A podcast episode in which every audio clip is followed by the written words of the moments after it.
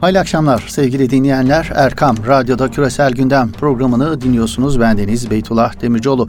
Küresel gündemde ön plana çıkan gelişmelerin perde arkasına ışık tutmaya çalıştığımız programımıza hoş geldiniz. Dış politika gündeminin en üst sırasında hiç şüphesiz İdlib'deki gerilim var. Pazartesi gecesi 8 şehit verdiğimiz İdlib'deki saldırının yankıları sürüyor. Şam yönetiminin hamisi Rusya ile Astana ve Soçi zirvelerinde kurulan tüm ateşkes masaları birer birer devrilirken bir anlamda beklenen ve korkulan olduğu denilebilir. Rusya'nın desteğini arkasına alan Şam güçleri İdlib'de TSK noktalarını vurdu. Milli Savunma Bakanlığı saldırıda 300 sivil 5'i asker toplamda 8 personelin şehit düştüğünü duyurdu. Böylece bölgedeki çatışma ortamını çok daha büyük savaşa sürükleyebilecek kapının sonuna kadar aralandığı yorumları yapıldı. Ankara sert tepki gösterdi. Düşmanlığa karşı tereddütsüz harekete geçeriz ifadesiyle dile getirdiği bu açıklamayı. Ardından da Türkiye'nin cevabı ağır oldu. İdlib'in güneyindeki 54 hedef vuruldu. En az 76 rejim askeri öldürüldü. Türkiye ile Esed rejimi arasındaki tansiyonun bu denli yükseleceğine ilişkin sinyaller geliyordu aslında. Cumhurbaşkanı Erdoğan 4 gün önce Senegal seyahatinden dönüşü sırasında İdlib'de bu bombaları durdurdunuz, durdurdunuz. Durdurmadığınız takdirde bizim artık sabrımız tükeniyor. Bundan sonra ne gerekiyorsa biz de bunu yapacağız şeklindeki sözleri İdlib'de Türkiye ile Suriye arasında sıcak çatışma olabileceği yorumlarını beraberinde getirmişti.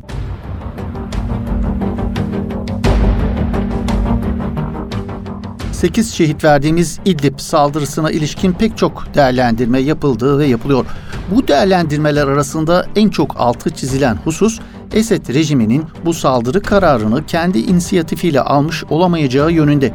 Rusya'dan bağımsız tek bir adım dahi atamayan Esed'in bu saldırıyı Moskova'nın talebi doğrultusunda gerçekleştirdiği yönünde güçlü bir kanaat hakim hem analizlerde hem de kamuoyunda. İdlib saldırısının zamanlamasına da dikkat çekiliyor. Cumhurbaşkanı Erdoğan'ın Ukrayna ziyareti öncesi bu saldırının gerçekleşmesi bu çerçevede manidar bulunuyor. Marmara Üniversitesi öğretim üyesi Barış Doster saldırının zamanlamasının Cumhurbaşkanı Erdoğan'ın Ukrayna'ya ziyareti gününe dek düşmesi Türkiye'ye mesaj verildiğini gösteriyor diyor. Rusya, Ukrayna ve Gürcistan konusunda Türkiye'nin hassasiyet göstermesini, NATO eksenli davranmamasını, Rusya'nın karşısında konumlanmasını asla istemediğini belirtiyor. Yine saldırının Libya'daki gelişmelerden bağımsız düşünülemeyeceği vurgusu da altı çizilen, altı en çok çizilen hususlar arasında sevgili dinleyenler.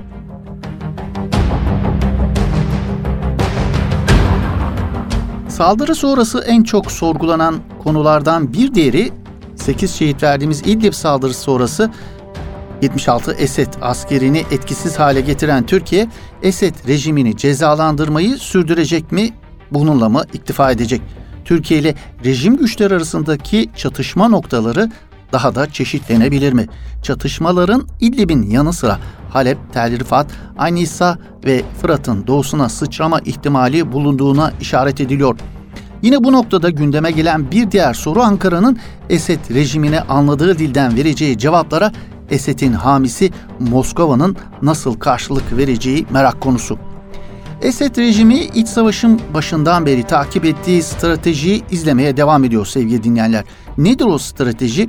Akıl almaz vahşet örnekleriyle hastane okul demeden sivil yerleşim bölgelerini bombalayarak halkı Türkiye'ye doğru göçe zorlamak.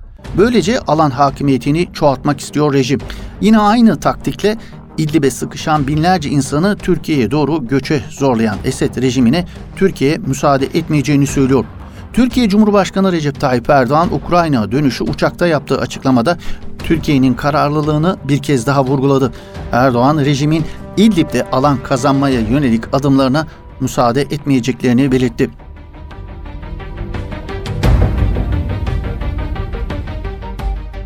Esed rejimi Türkiye yönelik saldırılarını devam ettirir mi peki?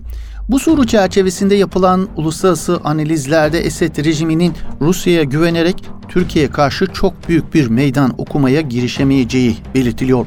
Dolayısıyla önümüzdeki süreçte geniş çaplı bir savaş öngörüsü beklentisinin pek gerçekçi bulunmadığını belirtelim. Cumhurbaşkanı Erdoğan'ın da Ukrayna'da yaptığı açıklamada Türkiye'nin Suriye'nin kuzeyinde mültecileri barındırmaya yönelik geçici konutlar yapmak istediği vurgulanıyor. Türkiye için İdlib'in tümünü kontrol etmektense 30-40 kilometrelik bir alanın kontrol etmeyi yeterli bulacağı, bu konuda eninde sonunda Rusya ile ortak bir yol bulunabileceği vurgusu yapılıyor.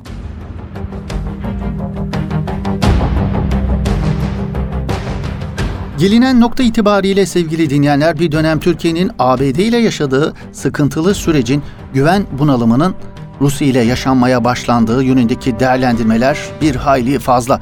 Bu noktada ABD ile Rusya'nın aslında ayrı yumurta ikizleri olduğu yönündeki yorumlar dikkat çekiyor. İdlib'de sahada yaşanan gerçeklikle Türk-Rus ilişkilerinin akışı arasındaki çelişkinin sürdürülebilir bir durum olmadığının ve bir noktada biriken basınçla bir kırılma yaşanarak yeni bir statükonun ortaya çıkmasının zaten kaçınılmaz olduğu vurgulanıyor kimi analizlerde. Velhasıl Türkiye ile ABD arasında yaşanan bir dizi gerilim sonrası Ankara ile Moskova arasındaki stratejik ortaklık Putin'in Esed rejimine verdiği öncelikli desteğin tehdidi altında bulunuyor. Yani İdlib saldırısı Türkiye-Rusya ilişkilerinin geleceğinin ne olacağı sorusunu gündeme taşımış vaziyette.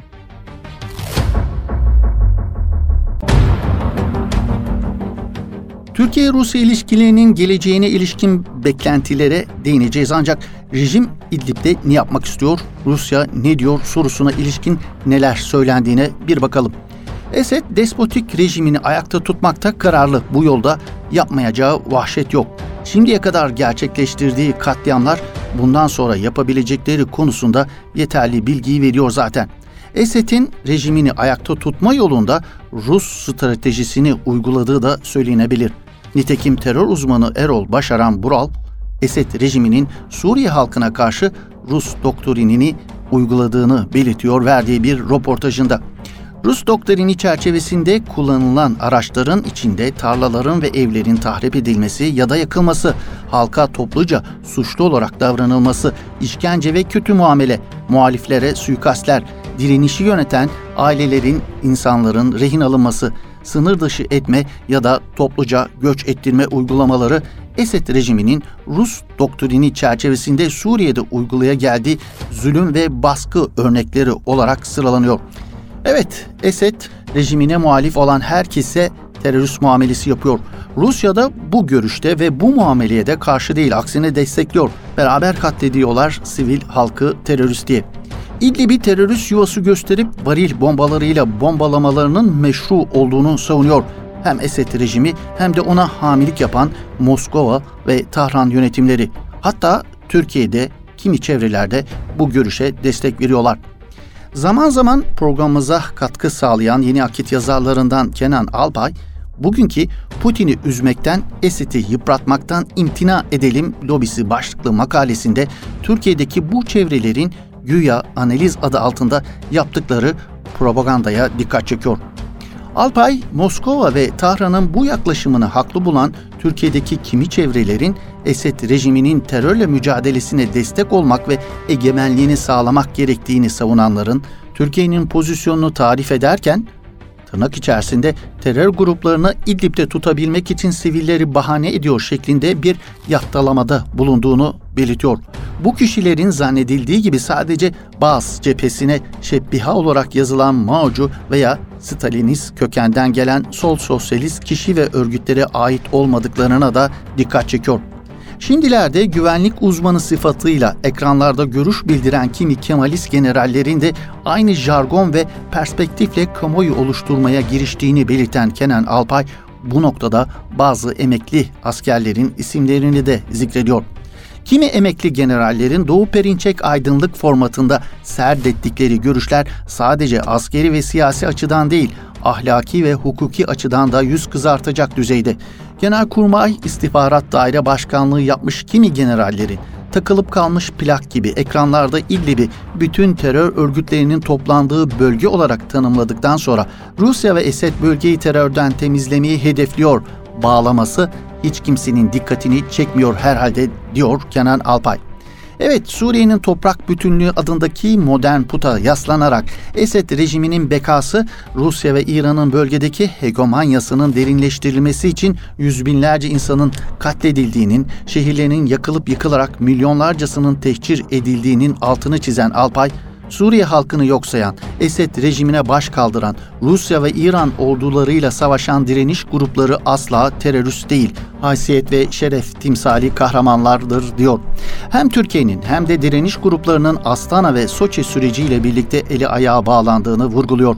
Türkiye'nin önündeki tek seçeneğin ise İdlib etrafındaki TSK'nın gözlem ve kontrol noktalarını derhal ve en güçlü bir biçimde takviye ederek yüksek caydırıcılık ifa edecek operasyonları planlayıp hayata geçirmesi gerektiğini savunuyor Kenan Alpay.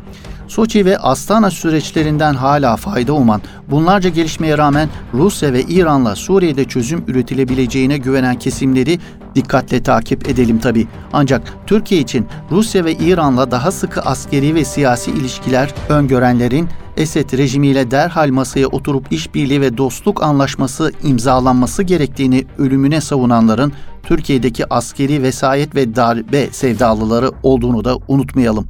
Dün İdlib'e intikal eden TSK'nın takviye birliklerine Rusya ve İran'ın desteğiyle Esed rejimi tarafından yapılan yoğun saldırılar neticesinde 8 askerin katledilmesi ve 5'inin yaralanması karşısında bile hiç istiflerini bozmadıklarını gözden ırak tutmayalım diyor Kenan Alpay.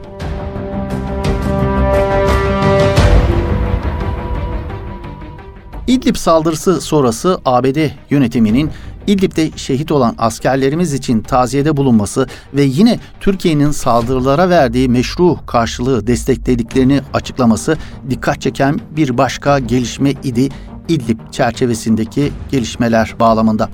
İdlib saldırısından birkaç gün önce de ABD'nin Suriye özel temsilcisi James Jeffrey, Cumhurbaşkanı Recep Tayyip Erdoğan'ın Suriye'deki durum hakkında deneyimli bir lider olduğunu belirtmiş ve kendisi bizim ortağımız ve NATO müttefikimiz. Onun yanındayız. Kendisine Suriye'de Rusya Devlet Başkanı Vladimir Putin'e güvenemeyeceğini açıkça söylemiştik. Şimdi sonuçlarını görüyor ifadelerini kullanmıştı James Jeffrey. Türkiye ile Rusya arasındaki ilişkilerin yeniden kopma noktasına gelmiş olması Washington yönetimini bir hayli memnun etmişe benziyor sevgili dinleyenler. Washington bu ilişkiyi sonlandırabilmek için yoğun bir çaba sarf ediyordu zaten.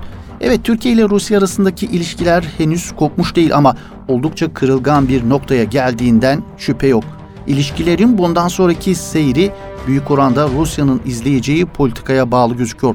Moskova çok önemli bir tercih ile karşı karşıya. Hem Avrupa hem Doğu Akdeniz ve hem de Kuzey Afrika'da pek çok alanda işbirliği içerisindeki Türkiye ile Esed rejimi arasında bir tercih yapmak noktasında Putin yönetimi.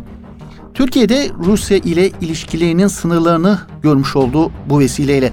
Bundan sonra Rusya ile ABD arasında götürmeye çalıştığı denge politikasında çok daha hassas davranması gerektiğini görmüş olduğu Türkiye.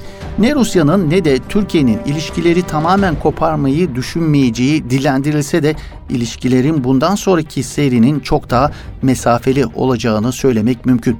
Nitekim pazartesi günü Türkiye ve Rusya Dışişleri Bakanları Mevlüt Çavuşoğlu ve Sergey Lavrov'un telefon görüşmesinin ardından gerilimin azaldığı gözlemleniyor. Ancak tarafların pozisyonlarından geri adım atmama kararlılığında olmaları riskin devam ettiğini gösteriyor. İdlib saldırısıyla birlikte Astana ve Soçi süreçleri anlamını büyük ölçüde yitirdiği pek çok analizin ortak noktası olarak ön plana çıkıyor. Aynı şekilde mevcut şartlar altında varlığı tartışmalı olan Adana mutabakatı da muhatap boyutuyla bir sonuç getirecek gibi gözükmüyor. Dolayısıyla Türkiye ve Rusya'nın yeni bir format çerçevesinde yeni Suriye gerçeğine uygun işbirliği konusunda bir süreci başlatması kaçınılmaz olarak görülüyor. Bakalım neler getirecek önümüzdeki günler Türkiye-Rusya ilişkilerine ve başta Suriye krizi olmak üzere bölgeye sevgili dinleyenler.